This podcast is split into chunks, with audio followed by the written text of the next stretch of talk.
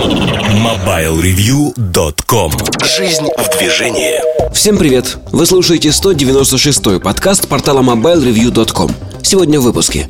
В особом мнении Эльдар Муртазин рассказывает о пользовательской популярности Штучки Сергея Кузьмина посвящены самым разным штучкам, в том числе iOS 5 и BlackBerry Bolt 9900 в обзоре новинок Fly MC145. А в кухне сайта речь идет о книге «Вы не гаджет». MobileReview.com Особое мнение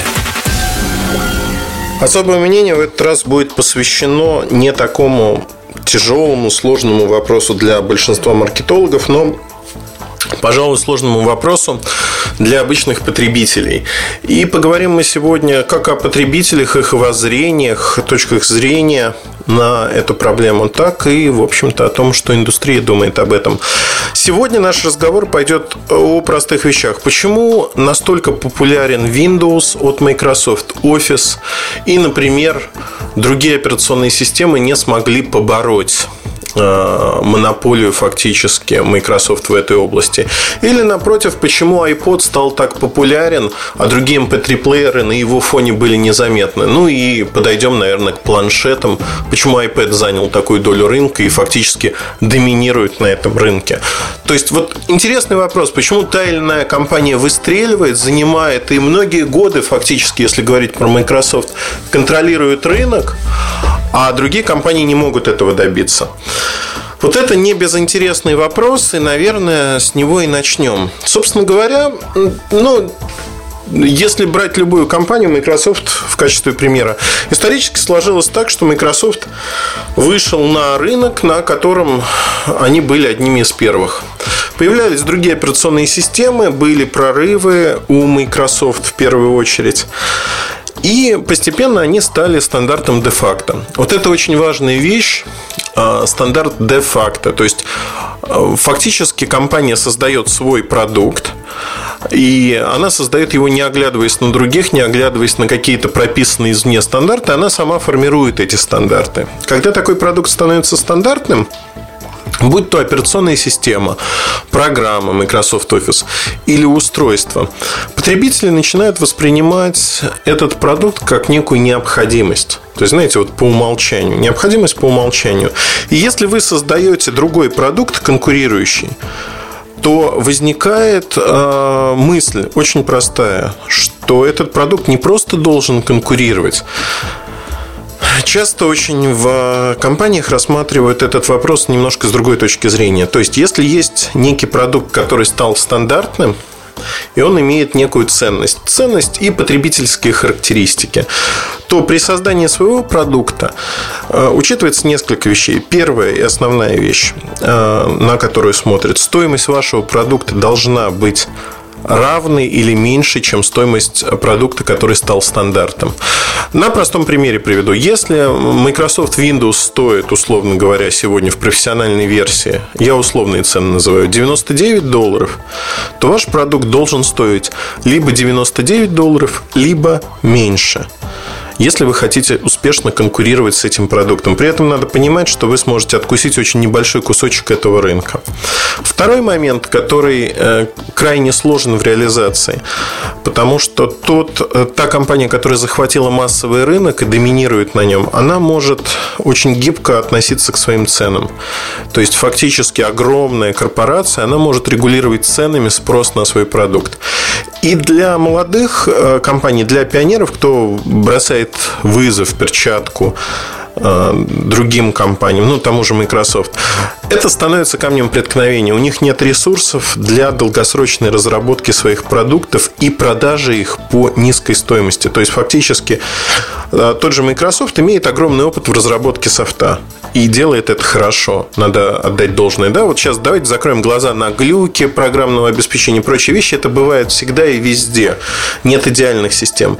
Но если посмотреть на многие годы, то Microsoft инвестировал огромные средства в программные пакеты, которые позволяют быстро разрабатывать софт в библиотеке и прочее, прочее. Любой новичок, который выходит на этот рынок, это не так просто разработать программу, любую, да, текстовый редактор или прочее. Сегодня избыточность а, того же Microsoft Office или операционной системы от Microsoft для обычного потребителя составляет 90%, потому что это универсальные программы. Универсальные программы, которые могут использоваться в любой области. То есть, вне зависимости от того, а, куда вы придете, эти программы способны обеспечить для вас максимум возможного. То есть, по факту, э, кто-то использует 10% функций, кто-то использует 20%, никто не использует 100%. Но э, нельзя угадать, какие именно функции будут э, востребованы у конкретного потребителя. И в этом, собственно говоря, огромный задел компании Microsoft. Они предлагают целый набор функций, из которых каждый может выбрать то, что нужно. И 10% это то, чем пользуются все, или даже меньше. Для новых компаний это, в общем-то, проблематично создать продукт, который будет э, обладать подобной избыточностью. Это касается не только программных продуктов, это касается и э, устройств, компьютеров и тому подобных вещей. И получается, что э, когда выходит компания-конкурент, мы уже обсудили, что нужна цена на уровне конкурирующего продукта от э, признанного вендора, который признан стандартом в этой области. Цена желательно меньше, но нужна функциональность на уровне или выше уровнем чем у этого конкурента. И вот тут мы натыкаемся на простую штуку, что крайне небольшое число компаний способны создать конкурирующий продукт. И никогда они не способны создать его из ниоткуда. То есть его нельзя создать на ровном месте. Если сегодня компания... Ну вот в работе меня как аналитика я очень часто натыкаюсь на громкие заявления, что выходит компания, некая А, который говорит, завтра мы создадим лучший браузер на свете. Опыт разработки браузеров у этой компании нулевой, но у нее очень хороший опыт, например, разработки программного обеспечения. Есть ли шанс, что эта компания завтра создаст хороший браузер? Шансы нулевые, если они кого-то не купят. А нулевые не в силу того, что у них нет программистов, у них может быть миллион программистов. Но купить опыт невозможно. То есть они будут набивать шишки, они будут идти по этому пути. Это займет определенное время, годы.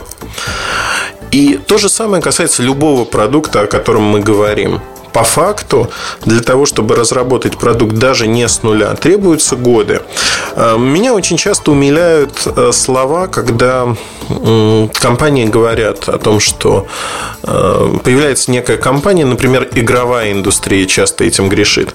Появляется из ниоткуда компания, которая тут же выпускает бестселлер, и этот бестселлер на первых строчках продается миллионными тиражами, зарабатывает огромное количество денег, и все смотрят и говорят, вот ребята смогли же, они пришли из ниоткуда, они создали игру, и она стала бестселлером, хитом, и все круто. Но вот знаете, например, в качестве такого вот успеха из ниоткуда часто называют российскую игрушку, российскую разработку Cut the Rope которая возглавляла хит-парад. Ну, не Angry Birds, конечно, там динамика другая, но очень популярная игрушка. Но извините, там ребята до этого создали в разных командах порядка пяти десятков игр. Нет. А, но вот сколько они конкретно создали, не помню, но это десятки игр. Angry Birds выстрелила, и до этого, в общем-то, было порядка 52 игр. Я как раз-таки Rope с ними спутал. То есть опыт, который был вложен, он огромен. И этот опыт не возник из ниоткуда. Люди работали в этой области, и поэтому, когда кто-то читает историю успеха относительно геймдева и э, говорится о том, что пришли гении из ниоткуда и создали игру. Нет, это метод проб и ошибок. То же самое касается любой области, любой. Экспертиза в области необходима, и эту экспертизу можно заработать не деньгами, а только временем. Временем, которое вкладывается в продукт. Наверное, вот тут мы подходим к первому объяснению.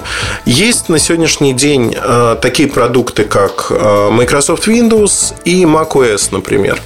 Очень часто люди, попробовавшие macOS, начинают говорить, слушайте, но это же лучше, чем Windows по ряду причин, или наоборот, хуже, чем Windows.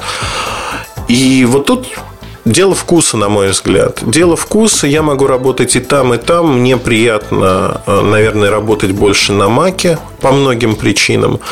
Но в целом я не могу сказать, что я отказываюсь от Windows. У меня есть Windows машины. Через Bootcamp я загружаю macOS. Иногда Windows 7 на своем MacBook.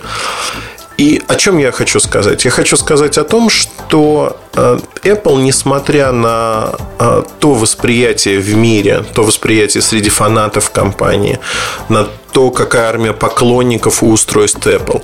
Apple не смогла за долгие годы взломать оборону Microsoft. Почему? Да потому что, что продукты, даже соблюдая вот эти условия, делая продукт лучше и делая его дешевле, чем Windows, macOS не распространяется по всему миру, как степной пожар.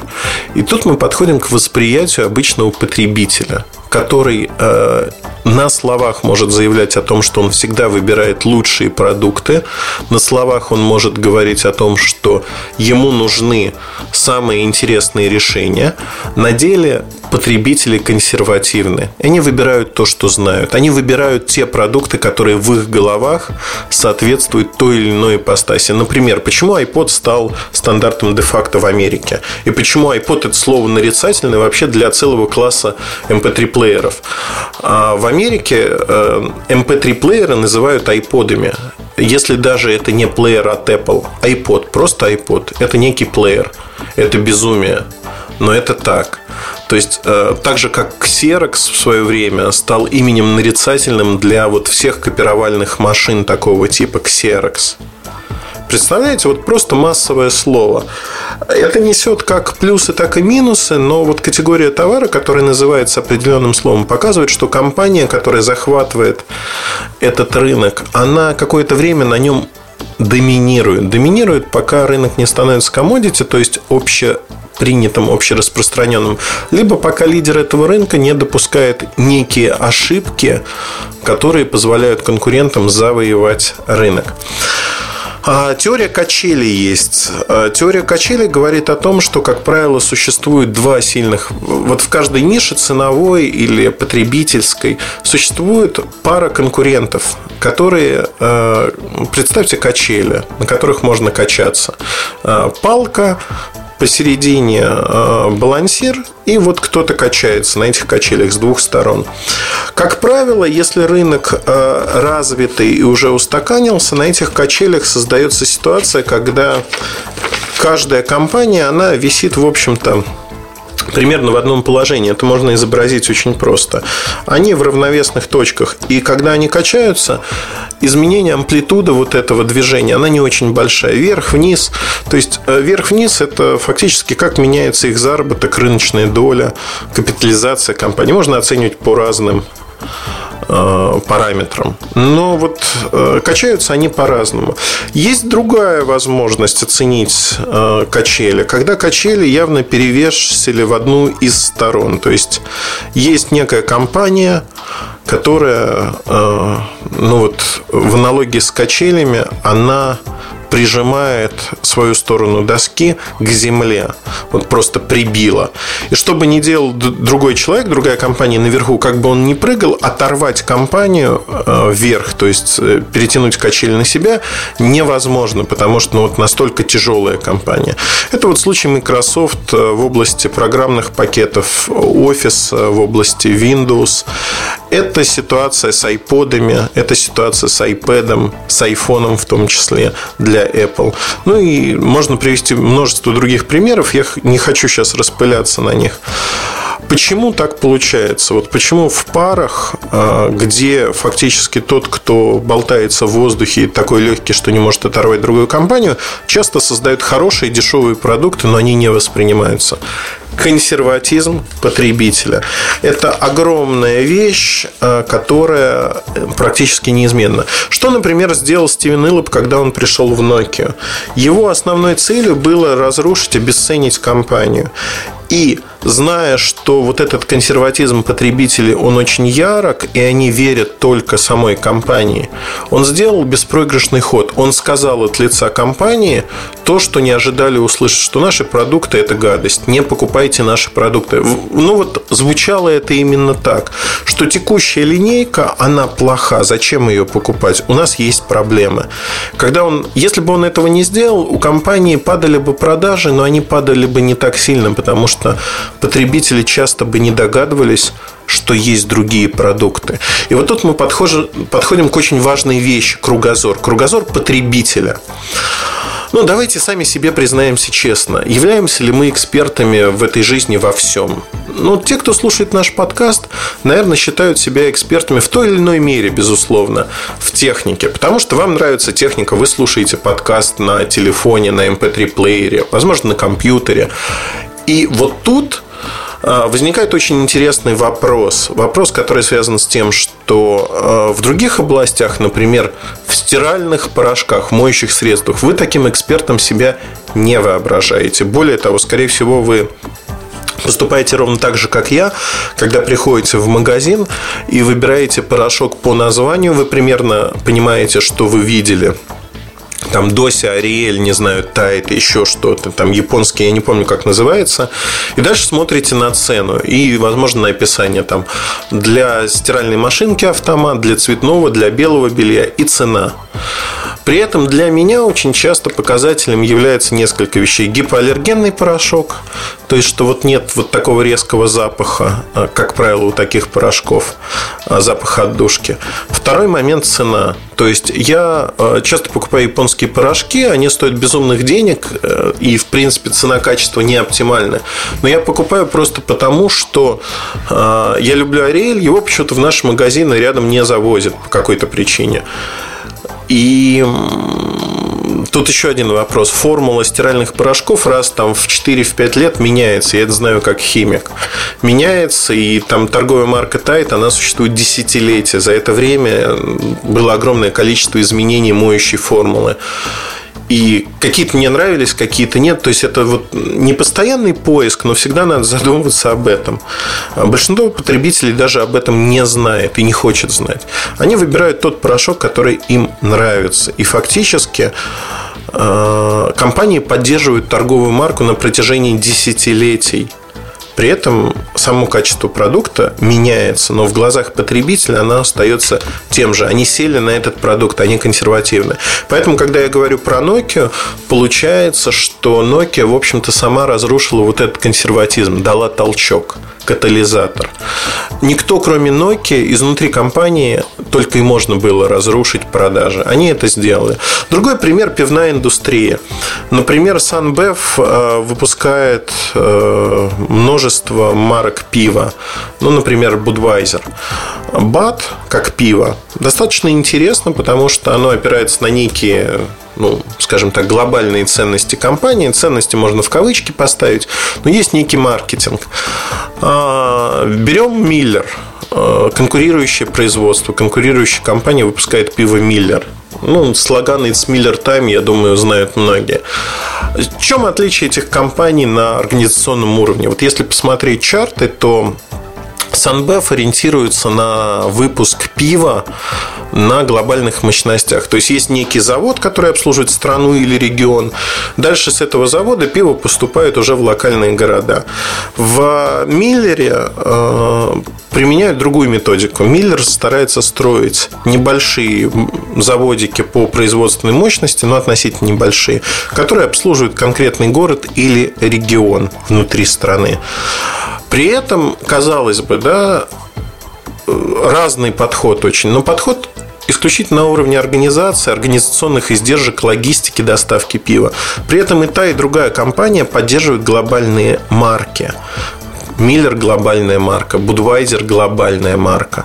Отличается только то, как они производят. Почему я про это рассказываю? Фактически эти компании работают на консерватизм потребителя. Они дают потребителю то, что он хочет получить. И при этом не меняют марки очень часто. Появляются некие новые марки. Хорошо, другой пример из FMCG. Это компания Pepsi. Pepsi или Coca-Cola. Многие знают, что у этих компаний есть э, дополнительные шипучие напитки. Минералка, сок, еще что-то. Но это дополнительные напитки, которые в обороте занимают незначительный процент.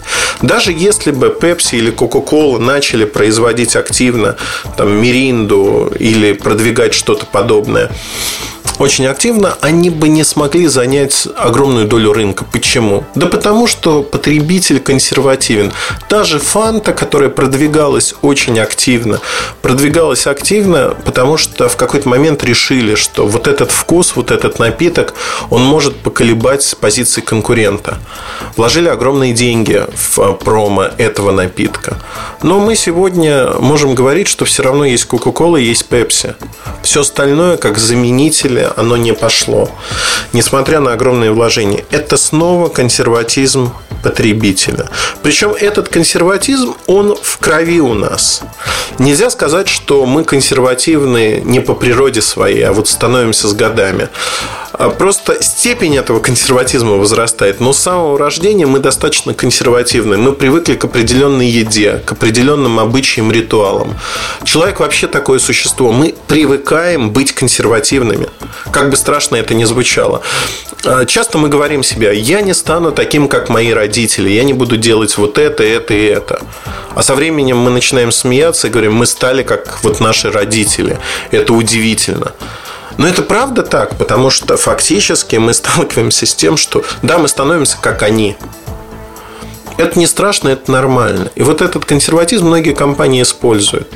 Поэтому, когда говорят о том, что... Ну, вот возьмем пример того, как macOS атакует Windows. Происходит ли атака? Да, происходит, но до момента, пока не появился iPhone, не стал популярным iPad, и компания не стала зарабатывать так много, эти атаки были обречены. Были обречены на неуспех. А какая стратегия существует вообще для любой атаки лидера, который занял подавляющую долю рынка? Стратегия очень простая. Находить маленькие вертикальные ниши на рынке – и выпускать, адаптировать продукт для них. Что делал Apple всегда со своими ноутбуками и фактически операционной системой. Они сделали очень простую вещь. Они а, ориентировались на рынке. Рынок образования – как вариант. Рынок э, творческих профессий, художники, сценаристы, киношники. То есть они создавали, они не промотировали решение для всех. Они говорили, что вот это решение подходит лучше всего для людей вот таких-то профессий. И делали огромный упор на это. То есть они из-под выдаль э, атаковали э, Microsoft и позиции Microsoft. Успешная эта стратегия? В какой-то мере да, потому что в своих нишах доля э, маков, доля макинтошей в этих нишах, она выросла, и она стала значительной. Но это очень долгосрочная стратегия, потому что взломать оборону противника практически невозможно. А вертикальная ниша, ни одна из вертикальных ниш она не может перекрыть весь рынок. Весь массовый рынок консервативен. То есть взламывать нужно постепенно, один за другим. Что сделал дальше Apple? Это очень хороший пример. Когда а, появился iPod, и он начал, начала расти популярность iPod, фактически взламывать э, операционную систему Microsoft. Задача Apple, по большому счету, была всегда в том, чтобы сделать состояться на рынке компьютеров. И задача очень сложно реализуема. Они начали взламывать этот рынок тем, что стали предлагать iTunes. iTunes одна из самых популярных программ в мире, которая установлена на большинстве э, компьютеров э, с управлением Windows. То есть если сравнивать количество iTunes с э, числом macOS установок, iTunes превышает. То есть это самый популярный программный продукт от э, компании Apple. Фактически вот так из-под э, знакомили с идеологией компании в том числе. То есть по факту сегодня, если говорить о Apple, Apple идет другим путем. И взламывая сегодня вот эту гегемонию Microsoft, в этом нет ничего плохого, это конкурентная борьба. Apple опирается на то, что генерируя большой поток, денежный поток, они могут выпускать привлекательные устройства. Отличие Apple от Microsoft. Microsoft специализированная компания на софте, они специализируются на этом.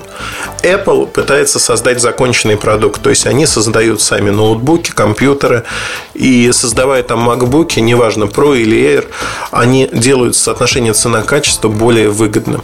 Более выгодным, что теперь взламывание вот этой системы гегемонии Microsoft идет еще и по одному направлению, а именно вам предлагают очень дешевый продукт по очень привлекательной цене.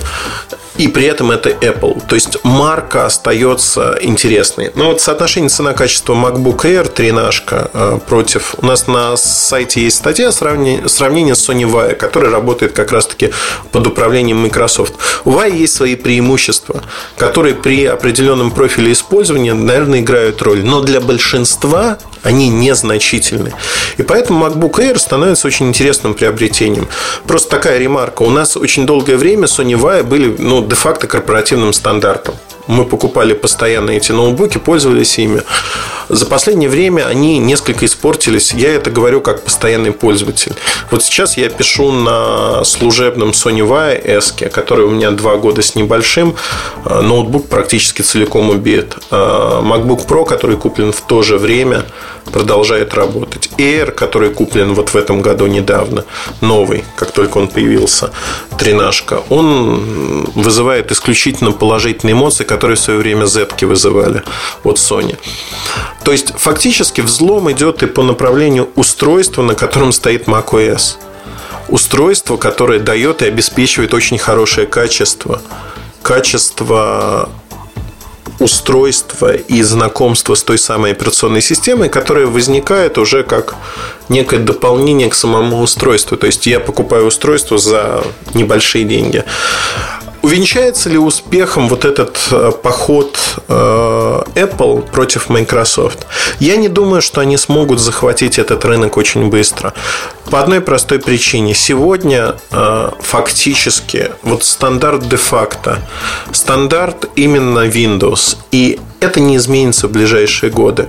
Другой момент, обходной маневр, если хотите, планшеты. Планшеты дают возможность iOS, в свою очередь, стать не чем-то большим, завоевать огромный сегмент рынка, где уже Microsoft выступает в роли догоняющего. То есть все попытки Microsoft вышибить с этого рынка Apple или сократить долю, они разбивались, а не что. Тут есть еще другой игрок, Android, Google Android, который тоже ринулся на этот рынок, ринулся очень активно и допустил, на первый взгляд, для потребителя несколько ошибок. Выпускает, скажем так, сырую версию Honeycomb Android 3.0 и очень много нареканий. Но люди покупают ее, потому что причина очень простая. Новый рынок, новый сегмент рынка, рынок растет взрывообразно, и о качестве продукта тут можно не сильно говорить. То есть, несмотря на заявление многих людей, что качество стоит на первом плане, это не так. Это не так, потому что для них это новый рынок, они хотят часто попробовать что-то, и есть некое время, год-два для того, чтобы довести свой продукт до ума. Да, Apple лучше, во всех смыслах, если мы говорим про iPad. Но а, Android пытается захватить некую нишу. Microsoft попытался сделать то же самое, выпустив некие вариации своих планшетов на Windows 7. Но там просто, ну вот совсем-совсем плохо. Но даже с учетом этого они захватили какую-то мизерную долю рынка. То есть фактически формируется новый рынок, меняются условия игры. И вот в таких э, ситуациях для любой компании очень важно присутствовать на этом рынке. Почему? Да потому что этот рынок в случае выигрыша дает как раз-таки ту самую доминацию, доминирование в будущем. Компания начинает доминировать, и в дальнейшем вышибить ее с позиций практически невозможно. То есть, вот она оккупировала свою нишу, ее доля может падать, она будет не 90%, не 60%, а, допустим, 40%. Но 40% рынка всех планшетов в будущем, когда рынок увеличится в 5, в 6, в 10 раз, это принципиально другие деньги, это принципиально другое количество устройств. А, вот этот install base, то есть количество устройств и операционной системы, а, возрастает практически в геометрической прогрессии. Это очень интересно. Очень интересно для любой компании. Поэтому, если говорить о вот этой ситуации, когда есть рынок, где есть явный лидер, его крайне тяжело вышибить с позиций, если компания сама не допускает серьезнейшие ошибки. Примеры подобного были уже много раз, и а, Примером ну, таких серьезных ошибок, наверное, является покупка компании HP Compaq и э, ставка на совершенно другие идеалы и ценности, чем были до этого момента. То есть слияние, поглощение, они часто ведут к минусам То есть нужна идея. Идея почему? Можно покупать долю рынка. Э, такое тоже мы проходили. Моторола покупала на рынке телефонов долю. Но при этом там не было единой операционной системы. Это были разрозненные продукты, которые не были объединены ничем. То есть это единичные продукты. Это тоже такие антипримеры того, о чем я рассказывал. Я думаю, что вы подберете. Ну, вот мне интересно от вас услышать, какие примеры вы вспомнили э, в момент, э, когда слушали этот подкаст? О каких компаниях вы задумались? То есть, кто является безусловным лидером и почему? А кто атакует эти компании? Какие пары вы могли бы назвать? Ну, HP Dell, например, да, как одна из пар. А Nokia Samsung как пара которая существует на телефонном рынке, Google и Microsoft. А можно назвать даже э, Apple, Google, Microsoft, что вот они на таких странных качелях качаются, где э, сразу втроем присутствует. И тут можно подумать, а Google на чьей стороне качается? Ну, вот в каком-то сегменте на стороне Microsoft, как ни странно, а в каком-то сегменте на стороне Apple. Вот подумайте об этом, попробуйте подумать, составить такие пары, потому что интересно, о чем вы подумали, какие мысли пришли к вам и насколько вообще было полезно об этом задуматься. Тема очень богатая, но напомню еще раз, что пользователи все мы консервативны по природе своей. Мы очень часто выбираем тот товар, к которому привыкли. По многим причинам так проще. И поэтому доля рынка для компаний, которые заняли лидирующую позицию на нем, она всегда остается более-менее стабильна. Надо выпускать либо откровенную гадость, либо говорить о том, что это откровенная гадость самим представителям компании для того, чтобы разрушить вот эти позиции. По-другому не получается. И это в какой-то мере правильно, на мой взгляд. То есть это вот рыночные законы если хотите. Надеюсь, вам было интересно. Мне однозначно было интересно поговорить с вами об этом. Жду ваших откликов, отзывов о форум Mobile Review или любой другой удобный способ для связи. Расскажите, что вы думаете про этот подкаст. Если вам показалось, что он полезен, то я приветствую ретвиты ссылку на этот подкаст, ваши слова о нем. Э, следующие части подкаста тоже, надеюсь, не разочаруют вас и будут интересны. Удачи и хорошего настроения. Пока-пока. MobileReview.com Штучки Добрый день, дорогие друзья. Сегодня никаких экспериментов. Снова старая добрая гарнитура Plantronics помогает мне записывать этот подкаст. И поговорить с вами сегодня я хочу о, может быть, не совсем новых вещах, но скажем так, это в какой-то степени подведение итогов. Вот, наверное, это самое правильное слово. А для начала давайте вам немножко расскажу про iOS 5, свои собственные впечатления. А, я не торопился с материалом по двум причинам. Первый из них это а, выход iPhone 4s и необходимость написания материалов, связанных с этим устройством. Вот вторая причина – это желание походить так хорошенько, попробовать новую операционную систему. И я, наверное, сейчас постараюсь, э, скажем так, избежать неинтересных моментов а, для пользователей операционных систем, отличных от iOS, и поговорить, в общем, о каких-то там, не знаю, основных впечатлениях или том, что больше всего понравилось. Ну, во-первых, э, строка уведомлений, да, то, то самое, что уже давно было в Android, появилось сейчас э, в iOS, и могу сказать, что это не такая уж и потрясающая вещь в том плане, что, ну, сперва, конечно, играешься, да, или когда надо, надо быстро показать, э, что именно изменилось в iOS 5, то быстро можно продемонстрировать, что вот глянь, тут погода отображается. Это, конечно, все очень здорово. Вот. С другой стороны, не очень здорово, что нельзя, например, вывести в этот экран уведомлений какие-то нужные вещи, типа быстрого включения, включения Wi-Fi, Bluetooth, авиарежима, каких-то других полезных штук. То есть всего этого нет, искать не стоит, и, к сожалению, а, не знаю, как бы, то есть э, сделано вроде бы нормально, вот, но могло бы быть и лучше. То есть вот это вот моя основная мысль по поводу уведомлений. А, неплохо сделано, что теперь смс, допустим, не так беспокоит вас, а, как раньше. То есть, если вы, например, пользуетесь картами и пришло сообщение, то вы видите его сверху в строке, и оно пропадает. Не загорается на пол экрана, что отвлекает от дороги. То есть, это, конечно, удобней. Удобнее то, что если приходят другие сообщения, то все они находятся в уведомлениях, можно быстренько открыть, просмотреть там нужное, ну так, краем глаза закрыть и потом уже просмотреть более подробно, когда вы зайдете в программу сообщений. Что касается изменений в интерфейсе фотокамеры, то есть э, нажатие на кнопку, окей, это есть, и это сделано хорошо, как мне кажется, потому что к этой кнопке привыкаешь действительно и начинаешь использовать ее вне зависимости от того, как именно вы держите iPhone в руках.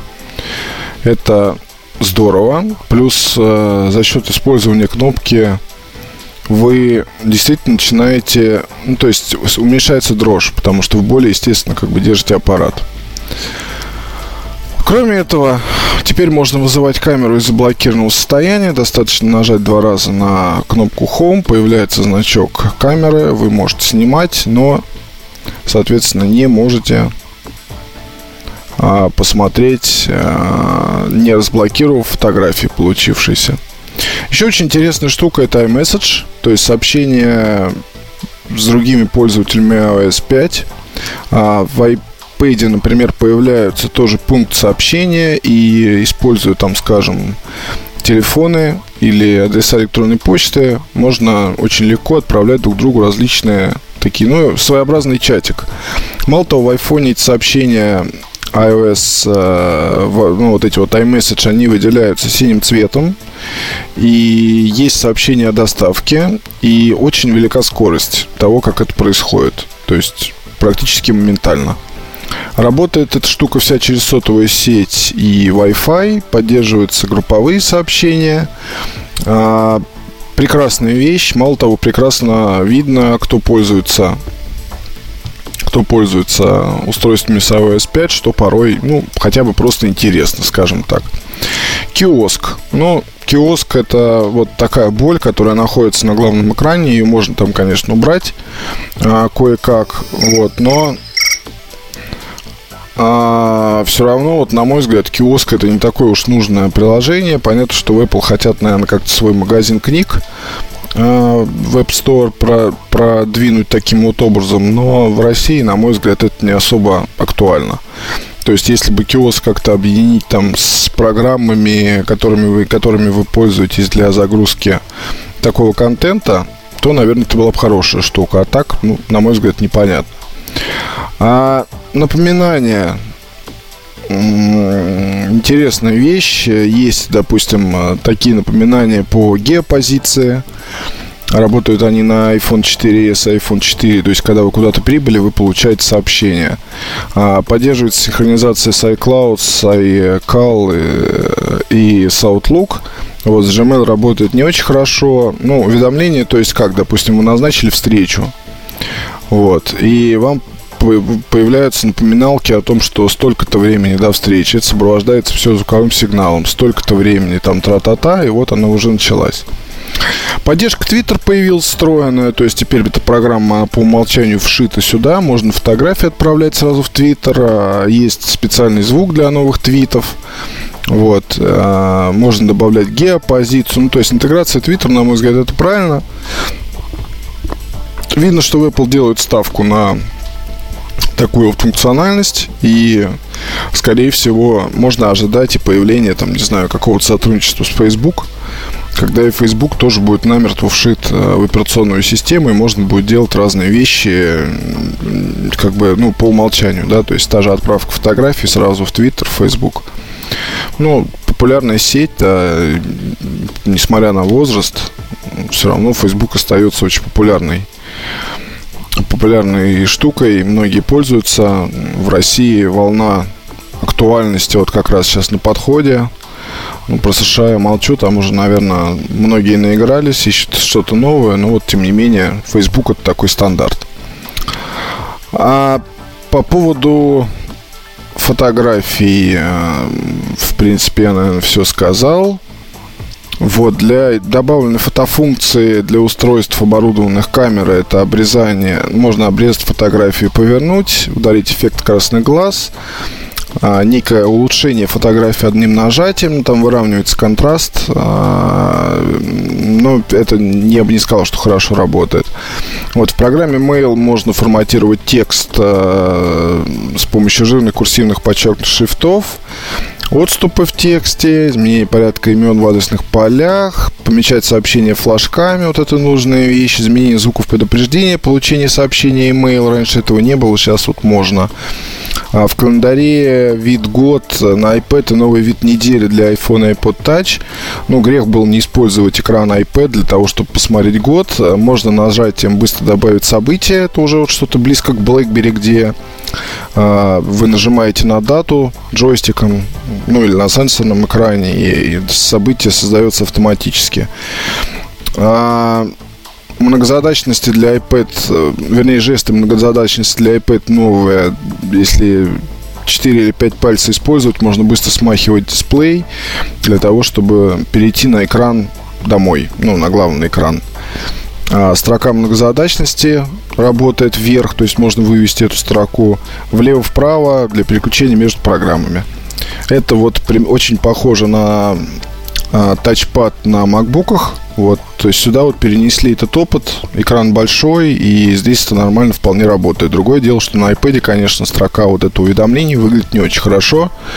То есть такой, ну, странновато она выглядит. Смешновато. Что касается, наверное, беспроводная синхронизация работает хорошо. А, кроме того, кроме того, еще хотел сказать пару слов про активацию. Если, например, вы купите новый iPhone 4s, вот, то перед активацией, ну и для iPhone 4, если, например, вы вам будут там продавать устройство, где уже установлено OS 5, то для регистрации вам нужно будет, соответственно, сразу вставить сим-карту, вот, потому что если вы там пройдете пару пунктов без вставленной сим-карты, то устройство просто не активируется. Активируется оно, соответственно, только когда вставлена сим-карта. Видно для доступа с сетью, к сети. Вот. И, соответственно, что могу сказать? В целом и общем, в целом и общем получился немножко другой телефон. А, на времени работы новая операционная система, на мой взгляд, никак не повлияла обновленная, вернее, операционная система. Скорость э, похожа. А, единственное, что у меня по-прежнему вот Safari вылетал, карты у меня вылетали, Facebook вылетал, остальные программы работают более-менее стабильно. Многие пользователи жалуются на то, что есть, были проблемы с перепрошивкой, то есть там могло что-то убиться, могли контакты пропасть и так далее. У меня все прошло нормально. А, перепрошивал, соответственно, официальный iPhone 4. Тут вот какой момент, многие жаловались на то, что у них приложения не восстановились, но вот, по крайней мере, у меня было так, что после восстановления в iTunes появляется такое маленькое окошечко насчет дополнительных четырех шагов, когда ваша программа копируется обратно на устройство. То есть вы сперва обновляете а, прошивку аппарата, скачивается и устанавливается iOS 5, происходит перезагрузка, затем туда загружается устройство, какой-то еще контент, и уже вот после этого, после последней перезагрузки, когда все уже значки, все уведомления исчезли, можно отключить аппарат, и вот у меня, по крайней мере, он восстановился в первоначальном виде. То есть мне даже не пришлось вводить никакие коды, пароли в Facebook и в другие программы. А с iPad 2 вышла другая история. Здесь обновление было запущено, не удалось. Пришлось восстановить заводскую прошивку а, устройства. После этого еще одна попытка обновиться. Попытка удачная. И были также обновлены, ну, то есть установлены все программы, что были на, на iPad. Вот, то есть все здесь как бы максимально хорошо, здорово, и вот мне лично придраться просто не к чему. А Пожалуй, это все про iOS 5. Ну, обновление, конечно, такое, скажем, очень серьезное, потому что вот эти вот уведомления, на мой взгляд, они, их могут использовать там разные программы, и, соответственно, можно в настройках это установить все. И вот это, конечно, новый такой опыт, и тяжело смотреть сейчас на iPhone без этой функции. Как в свое время смотреть было тяжело на iPhone без вот этой линейки запущенных приложений, которые вы можете вызвать два раза нажав на кнопку Home. Пользуйтесь, скачивайте, обновляйте свое устройство, получайте удовольствие, то есть это хорошо. Теперь, наверное, совсем немного про аппарат, который мучаю уже буквально с сентября. Это BlackBerry Bolt 9900. Замечательное устройство. Вот, но есть тут мне тоже что сказать, да. К сожалению, этот болт работает сутки. То есть вот это вот, наверное, самая главная претензия, потому что для BlackBerry время работы это очень важно. Вот. А здесь э, с временем работы, ну, не то чтобы полный швах, но, тем не менее, ничего хорошего. А, буквально аппарат может там садиться на глазах, к сожалению когда вы его активно используете, активно говорите, пытаетесь там использовать карты и какие-то еще другие штуки. Мне это не очень нравится. Еще мне не очень нравится то, как э, конструкция то есть здесь, с одной стороны, действительно великолепный дизайн, очень хорошие материалы, soft-touch пластик, сзади карбоновая крышка, которая сидит как э, влетая, по бокам металлические вставки. А, есть тут, соответственно, место и глянцу на передней панели, большой дисплей, все очень аккуратно вырезанное разъемы, прекрасная сборка, вот вообще практически целиком. Но в BlackBerry же не могут без каких-то там вот, скажем, отрицательных моментов. И поэтому область под дисплеем, вот, она слегка ходит. И причем ходят не кнопки, а ходят вот рядом с джойстиком области. И это поначалу незаметно, но потом, когда вот это начинаешь замечать, то это немножко расстраивает.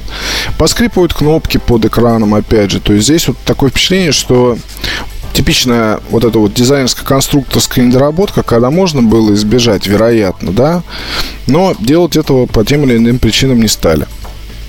А, область под э, клавиатурой не разболталась, то есть здесь все хорошо, хотя вот эта вот накладка, она, в общем на всех а, вот э, такого форм-фактора BlackBerry, она может со временем немножко начать ходить. Ну, под ней находятся там, насколько я помню, крепежные болты. Вот, и она такая сделана, должно быть съемной, то есть ее можно там вытащить. Великолепная клавиатура. Если вы ищете аппарат Скверти, не виртуальное, физическое, то 990 доставит вам огромное удовольствие.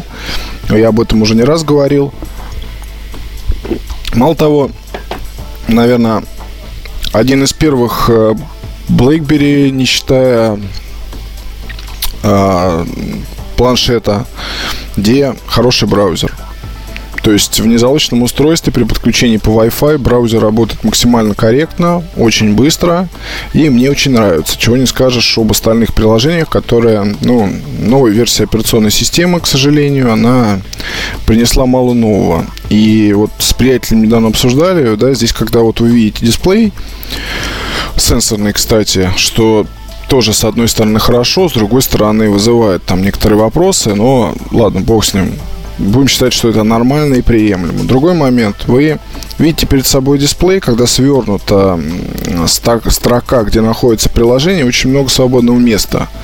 И, в принципе, как говорится, сам Бог велел разместить здесь виджеты или еще что-то такое. Но ничего нет. С одной стороны, виджеты постоянно требующие постоянного подключения к сети, они, конечно, жрут там батарею, ресурсы и прочее. Вот, с другой стороны, чисто визуально это смотрится странно. То есть, как, как будто что-то должно быть, но чего-то такого здесь нет. Прекрасное качество звука. А, очень хорошо работает бис. Еще один момент цена. В России сейчас просят за BlackBerry 9900 а, от там, скажем, 22 до 35 тысяч рублей. Разброс цен очень велик, потому что очень много людей, кто покупает этот аппарат за, скажем так, новизну и желание пользоваться самым интересным BlackBerry, который был в истории этой компании. Вот это вот мое типичное мнение.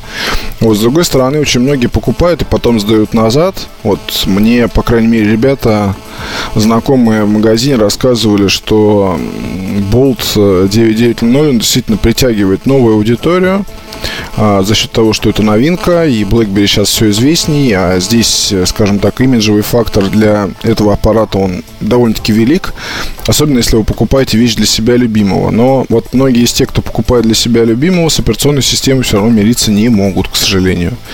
И этот момент учтите, потому что это хороший, скажем так, органайзер для почты, для сообщений, для того, чтобы звонить, но не самая лучшая вещь для навигации, музыки, фильмов, а, использования... А, ну для использования в социальных сетях тоже, наверное, очень даже неплохое решение.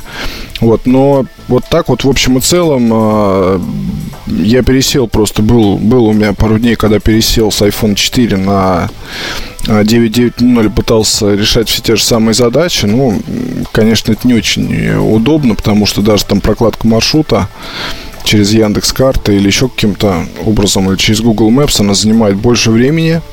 Вот, и, и экран такой, что начинаешь там что-то увеличивать, чтобы посмотреть по конкретнее, начинаешь пытаться делать масштабирование пальцами, вдруг там программа закрывается. Но вот еще раз повторюсь, с точки зрения именно телефона Скверти с дополнительными возможностями, это вот один из таких выдающихся аппаратов. И ценители, ценители BlackBerry будут очень-очень рады, довольны, и я бы рекомендовал на это устройство посмотреть. Если я что-то уже из этого говорил, то вы меня простите, но вещь действительно заслуживает внимания. Готовлю потихоньку обзор, очень надеюсь, что он появится до конца этого месяца. Работы много сейчас. Вот, и BlackBerry тоже хочется уделить э, достаточно внимания и подробно рассказать про аппарат и его функционал. На этом я, пожалуй, откланяюсь. До встречи на следующей неделе. Пока. MobileReview.com Обзоры на вид. Телефоны Fly нечастые гости в подкасте, но сегодня я хочу поговорить про относительно уникальную модель Fly MC 40, 145. Fly MC 145 позиционируется как музыкальное решение. Вообще, знаете, такая мода пошла снова. Все развивается по спирали, и снова музыкальные аппараты в части. Ну, вот HTC зачастил и рассказывает о том, что появились с Доктор Dre наушниками телефоны. Первый Sensation XE. Но если говорить о том, что, в общем-то, происходит на рынке, э, дешевых музыкальных телефонов не так много. Первый телефон, который я вспоминаю, наверное, э, и который приходит мне на ум, это Nokia. Nokia X2 очень неплохой музыкальный аппарат во всех смыслах, и мне он нравится, честно скажу. Если говорить о других э, аппаратах, вот именно такого же класса, их не так много. Чем X2 привлекает? X2 привлекает э, тем, что это S40, он достаточно приятный, моноблок, хорошо собран, и, в общем-то, ну, хороший аппарат, хороший. А, стоит он порядка 4000 рублей сегодня. При этом наушнички, которые входят в комплект, они очень обычные. Fly MC145 – это модель уникальная по многим причинам. И уникальная как для рынка, так и для Fly. Во-первых, у нее много ограничений, сразу хочу сказать. Но и много плюсов. А, все телефоны Fly двухсимочные, то есть работают с двумя сим-картами. Радиомодуль здесь один. Эта модель не исключение. Но ее постарались сделать, в общем-то, монолитный. Металлический корпус. Два цветовых решения, кстати, белое и такое черное, антрацитовое. У меня черненький аппарат, мне он очень нравится. По качеству сборки все отлично. Куда же дели сим-карты? Сим-карты разместили на верхнем торце. Там такие пластиковые откидывающиеся заглушки. Можно вставить две сим-карточки. Там же разъем для наушников 3,5 мм. И вот тут э, как бы я натыкаюсь на то, что э, нету разъема для карт памяти. Их здесь нету. И на этом можно, в общем-то, говорить, что ну какой же это музыкальный аппарат и ставить на нем крест, с одной стороны. С другой стороны, э, есть э, встроенные 2 гигабайта памяти. Я еще раз хочу подчеркнуть, что этот аппарат относительно бюджетный. А слово «бюджетный» здесь подразумевает ту самую стоимость в 4000 рублей. Безусловно, 2 гигабайта для современного аппарата – это немного. И хотелось бы вместо этих 2 гигабайт получить все-таки слот для карт памяти, нежели э, встроенную память 2. Ну, хотя бы 4. Да? Вот это серьезный минус, и надо задуматься, нужен ли вам музыкальный аппарат, в котором всего 2 гигабайта памяти. Э, но с другой стороны, мне кажется, что все-таки э, потребители у него будут. Будут по одной простой причине. Он очень обычный. Обычный в плане характеристик. Двухмегапиксельная камера, средняя по качеству, честно признаюсь. Есть FM-радио, работает с наушниками. А, если говорить про экранчик, 2 гигабайта, Q, 2 э, дюйма QVGA, то есть 240 на 320 точек. В общем-то, экран средний. А, сделано интересное меню, но до этого я хочу сказать, что в магазине, конечно, вы не увидите его коробку. И, скорее всего, на прилавке этот аппарат будет лежать просто как аппарат. Первое и основное, о чем стоит сказать, что меня поразило. А, честно, я читал в пресс-релизе про наушники, но там даже не было никакой фотографии. А, удивительное дело. В общем-то, наушники достаточно хороши. Это такие большие накладные наушники с рисунком амбешуры называется, да, по-моему, с неким рисунком на них. Э, первое, что вот кидается в глаза, огромная коробка по сравнению с современными телефонами. Открываешь ее и вау, посередине лежит телефон, и вокруг него э, как раз-таки наушники. Они достаточно большие. Для кого-то, наверное, это будет являться, знаете, таким признаком музыкальности, возможно.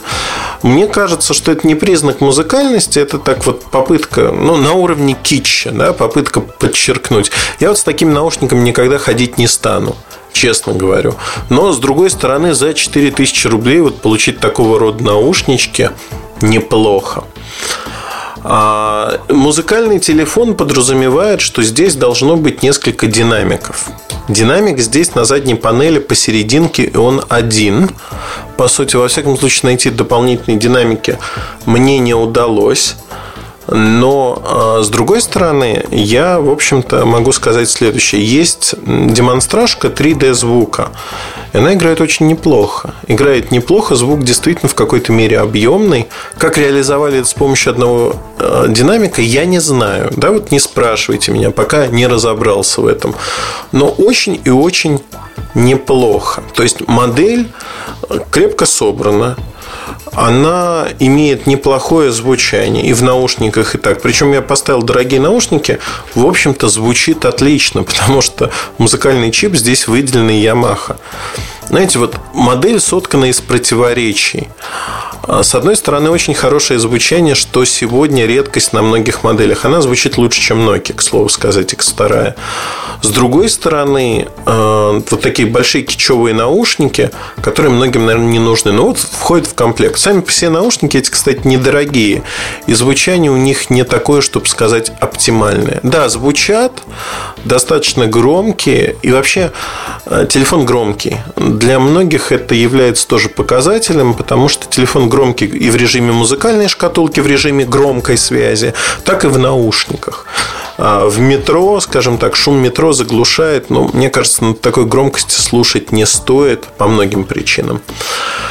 На боковых сторонах нет клавиш управления что для телефона с музыкальным плеером, наверное, является минусом. С другой стороны, на навигационной клавише, в общем-то, все управление вынесено музыкальное и достаточно удобно управляться с плеером. Второй момент, меню сделано карусельным, и я сначала не понял для чего, а потом осознал, что навигационная клавиша, она поддерживает не только нажатие. Знаете, э, в свое время это так называемый click wheel у iPod. Э, на iPod Classic это было сенсорная площадка, можно вращать э, ее, там прокручивать списки, например. Конечно, действует не так быстро, потому что процессор не очень быстрый у телефона действует не очень быстро. Э, есть подтормаживание в меню, но в целом для, еще раз подчеркну, аппарата такой ценовой группы все очень и очень неплохо, плюс такое необычное управление, которое привычно по старым айподам, скорее, чем по современным телефонам. Я не буду забегать, в общем, далеко. Я могу сказать, что телефон поддерживает, ну, естественно, синхронизацию по USB, есть Bluetooth, в том числе стерео поддерживается Bluetooth. Есть Java приложение, возможно загружать свои. Аккумулятор не очень емкий, 850 мАч. Э, хватает на два дня вполне с двумя сим-картами и прослушиванием музыки. FM-радио есть неплохое. Красиво, приятно оформленное меню. Как телефон он не вызывает никаких нареканий, но э, поддерживается, в общем-то, только два диапазона. 900, 1800. 3G никакого ничего нету. Да и, в общем-то, встроенный э, веб-браузер, он такой ограниченный. Стоит ставить оперу мини, и, в общем, с ней можно читать. Но вводить много вводить, я имею в виду, информации с него неудобно. Обычная клавиатура цифровая, что называется. Что э, я хотел сказать о том, что об этом телефоне и его перспективах. Мне кажется, телефон при должном промо может стать популярным и интересным, потому что у него есть, несомненно, несколько плюсов и плюсов качественных. Это хорошая сборка, металлический корпус, средний экран, но при этом вот такое инновационное управление, плюс большие наушники, для кого-то это станет плюсом. Он двухсимочный, громкий, то есть он действительно орет. И в качестве телефона для звонков и смс он, если не идеален, то э, в долгосрочной перспективе год-два он будет работать неплохо. Неплохо в том аспекте, что цена-качество соотношение этого аппарата, в общем-то, перекрывает все, что есть в этом ценовом сегменте. За 4000 рублей купить подобный аппарат металлический сегодня практически невозможно. Поэтому я считаю, что, возможно, этот телефон пройдет незамеченным, но к нему стоит присмотреться. Телефон получился интересным. 2 гигабайта и отсутствие карт памяти – это серьезный недостаток. Серьезный, о котором стоит ну вот правильно о нем говорить, потому что, безусловно, надо, чтобы была карта памяти. Нету. Надеюсь, что появится когда-то модель это же, либо с большим объемом памяти, там 8-16 гигабайт, либо все-таки с картой памяти. Карта памяти дает дополнительную возможность там работать. Мы знаем ряд телефонов, где слот для карты памяти и microSD совмещены, то есть технически это возможно и реализуемо. Yamaha обеспечивает хорошее звучание. Мне аппарат нравится. В течение недели появится видео на нашем канале mobilereview.com на YouTube. А после того, как появится видео, ну, в общем, и обзор не за горами. Поэтому читайте, смотрите. Аппарат стоящий. Я с ним хожу уже неделю, и мне он скорее нравится, чем не нравится. Интересная модель, особенно на фоне того, что происходит на рынке. В общем-то, хороший приятный аппарат. Рекомендую присмотреться к нему, по крайней мере. Удачи, хорошего настроения. До следующего выпуска. Ваши вопросы вы можете задавать мне а, на нашем форуме. Я постараюсь на них ответить. До встречи и хорошего настроения еще раз. Пока. MobileReview.com Кухня сайта. Кухня сайта будет посвящена сегодня мыслям, которые я почерпнул в одной из книг. Я ее читаю сейчас. Книга культовая или должна стать культовой. Во всяком случае, я считаю, что если в книге я встречаю много мыслей, я закладываю странички. Вот в этой книге через страницу буквально у меня закладки, пометки, на странице по 2-3 мысли, которые я нахожу созвучными со своими или требующими дополнительного размышления. Но не буду тянуть. Книга называется «Вы не гаджет», подзаголовок «Манифест». Написал ее Джарон Ланир. А, это человек, а, один из людей, которые де-факто создали Силиконовую долину.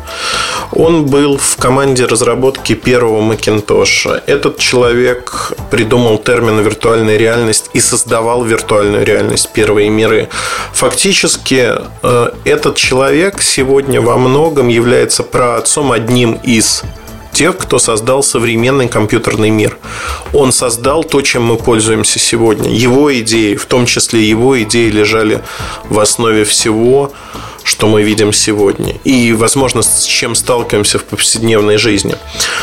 При этом он остался достаточно критически настроенным и не потерял, скажем так, э, веры и в интернет, и в то, что он делает.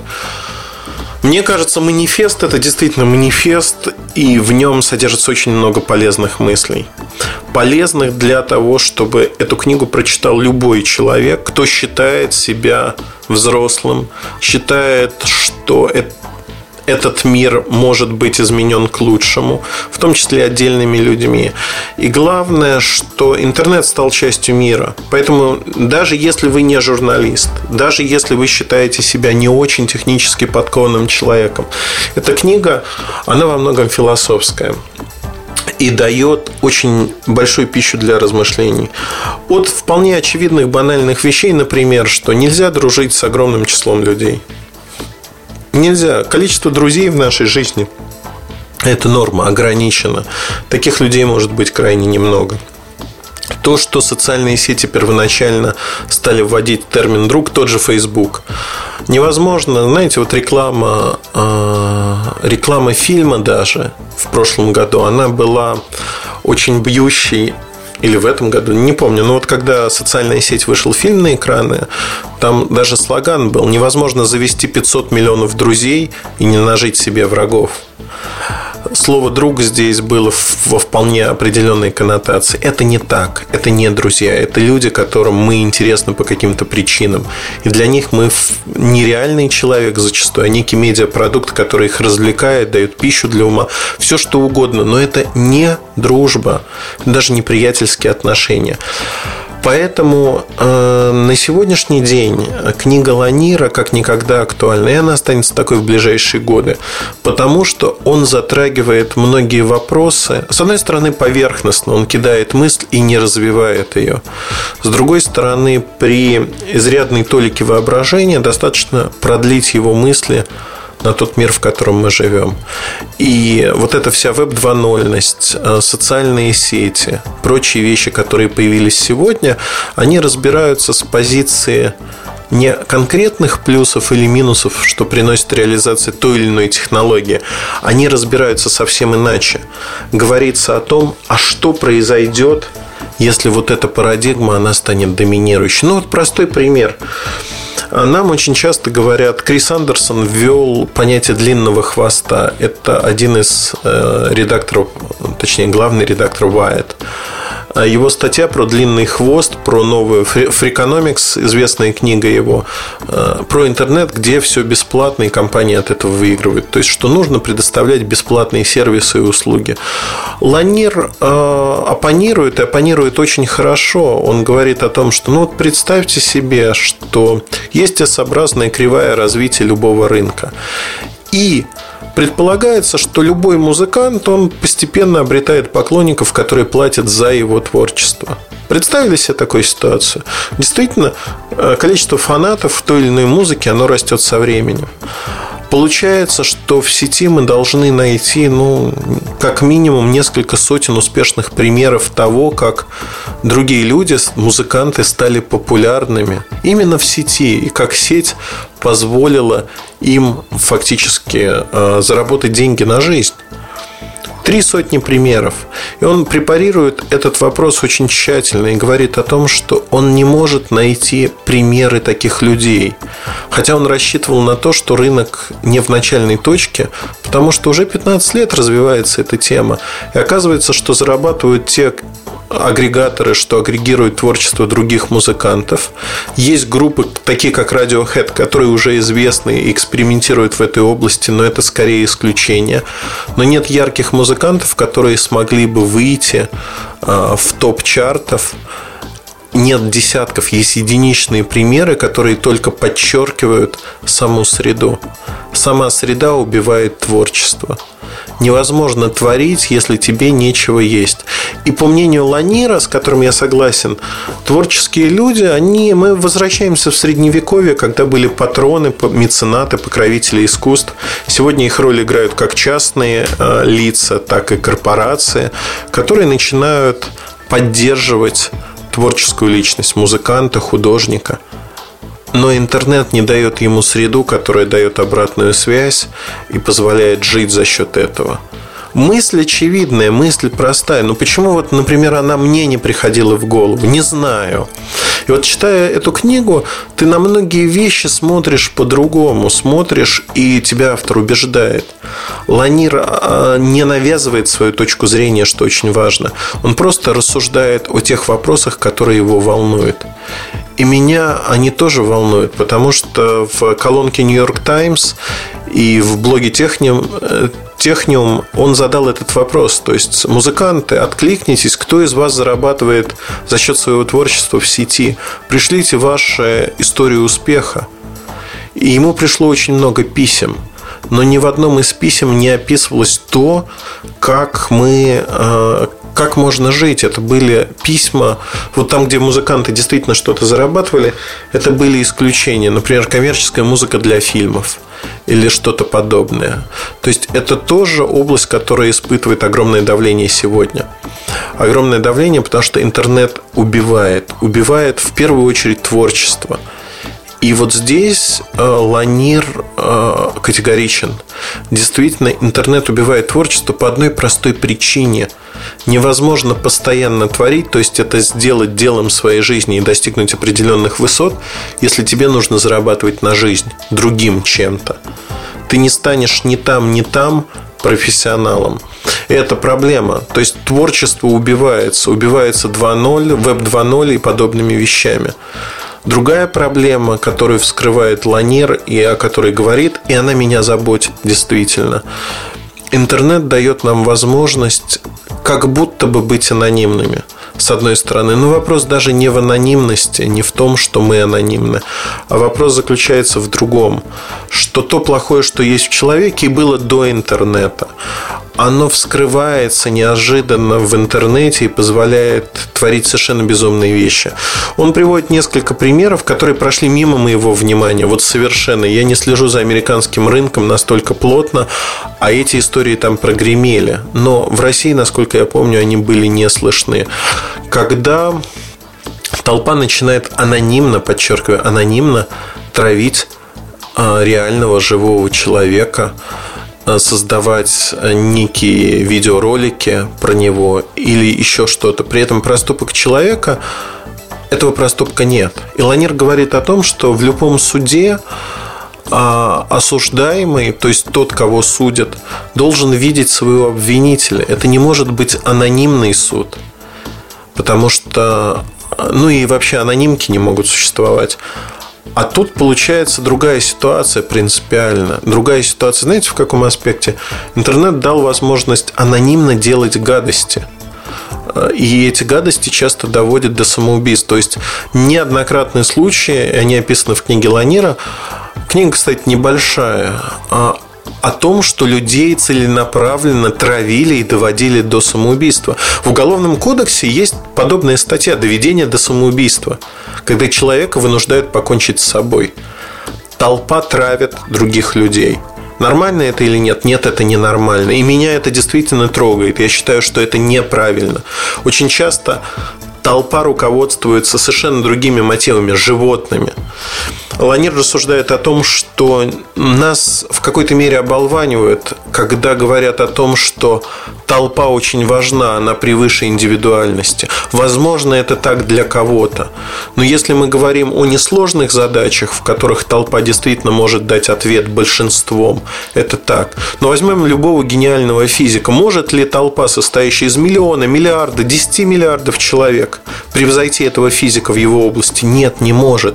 Ей нельзя задавать вопросы, от которых зависит наша жизнь, зависит политика, зависит толпа – это как в армии. Надо судить по самому слабому звену. К сожалению, большинство людей не образованы. Они живут с животными инстинктами. Их не интересует ничего. И вот этой толпе мы доверяем своей жизни, доверяем политику. Так не бывает. Государство сегодня – это прообраз толпы. Любое государство. Демократическое, авторитарное. В чем прелесть авторитарного государства, наверное? Да? В том, что если во главе стоит человек, который умнее некого среднестатистического человека, живущего в этой стране, и имеет вполне определенные цели, он может вытянуть страну из той задницы, где она находится. Да, это возможный сценарий.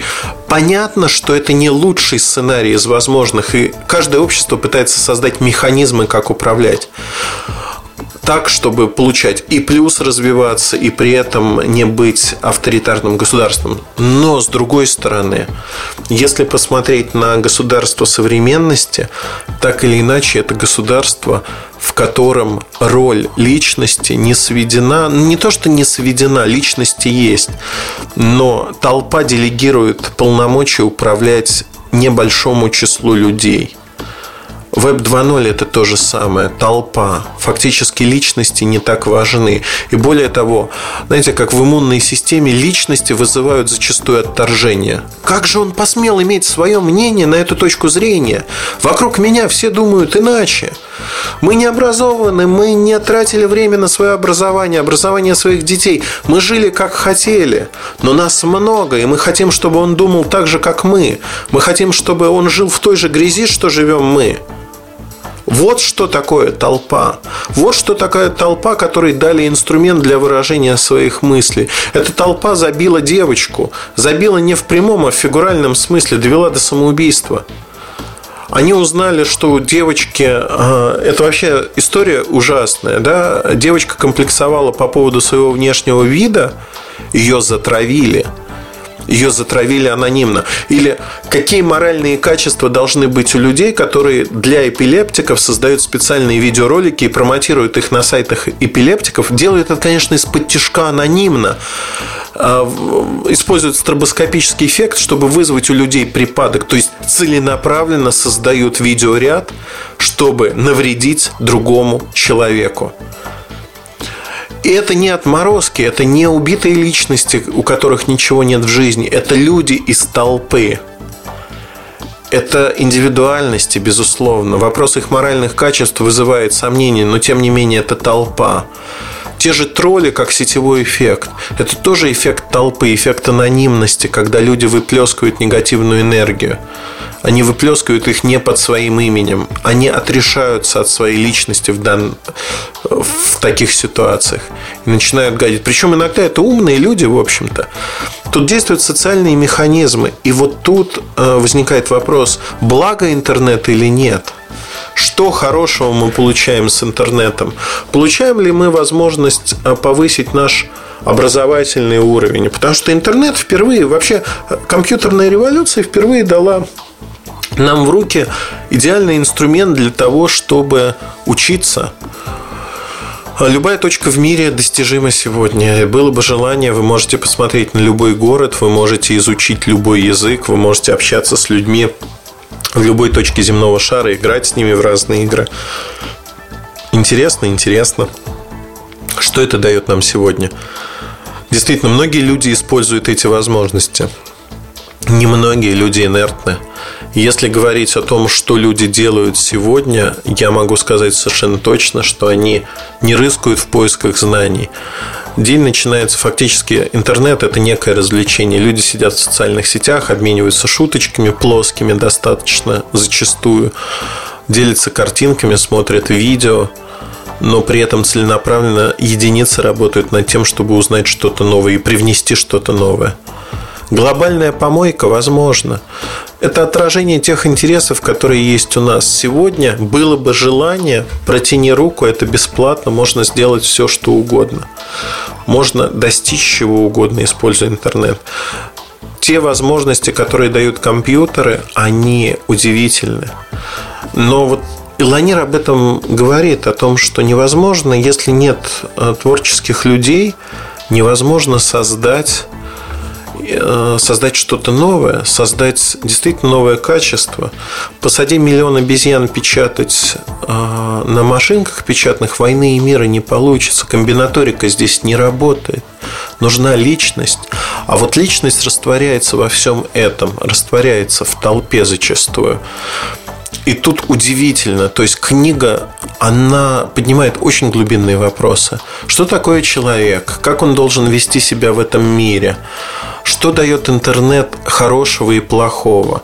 Вот это все это все то, о чем говорится в книге.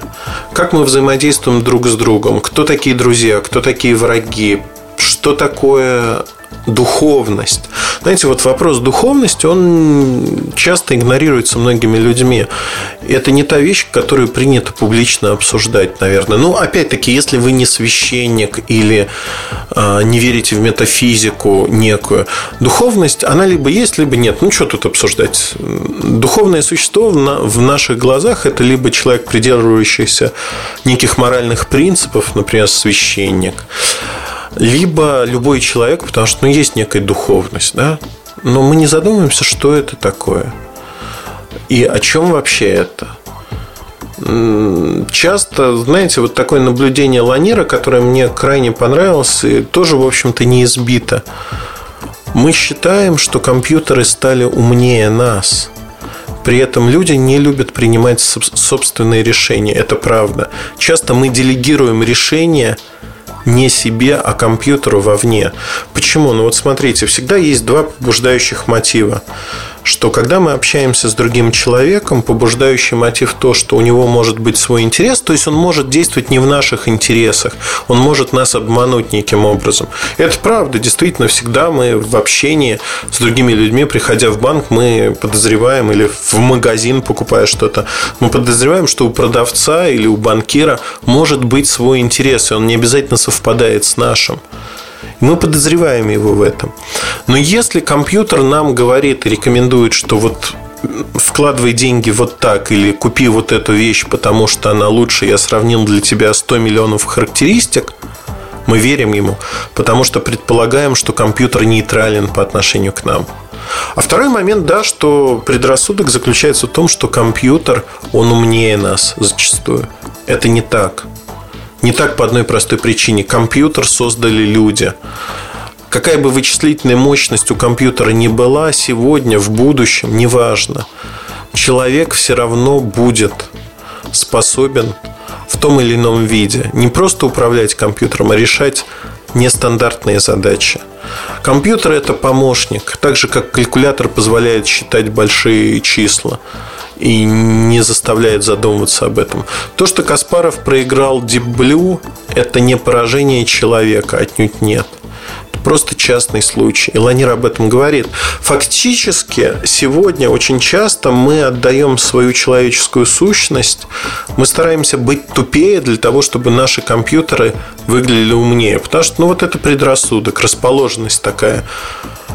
И это неправильно. То есть мы отказываемся от своей индивидуальности, мы отказываемся от того, чтобы быть лучше, просто для того, чтобы некие железки, они выглядели по-другому, они выглядели лучше, чем мы есть. И это неправильно. Это неправильно во всех смыслах.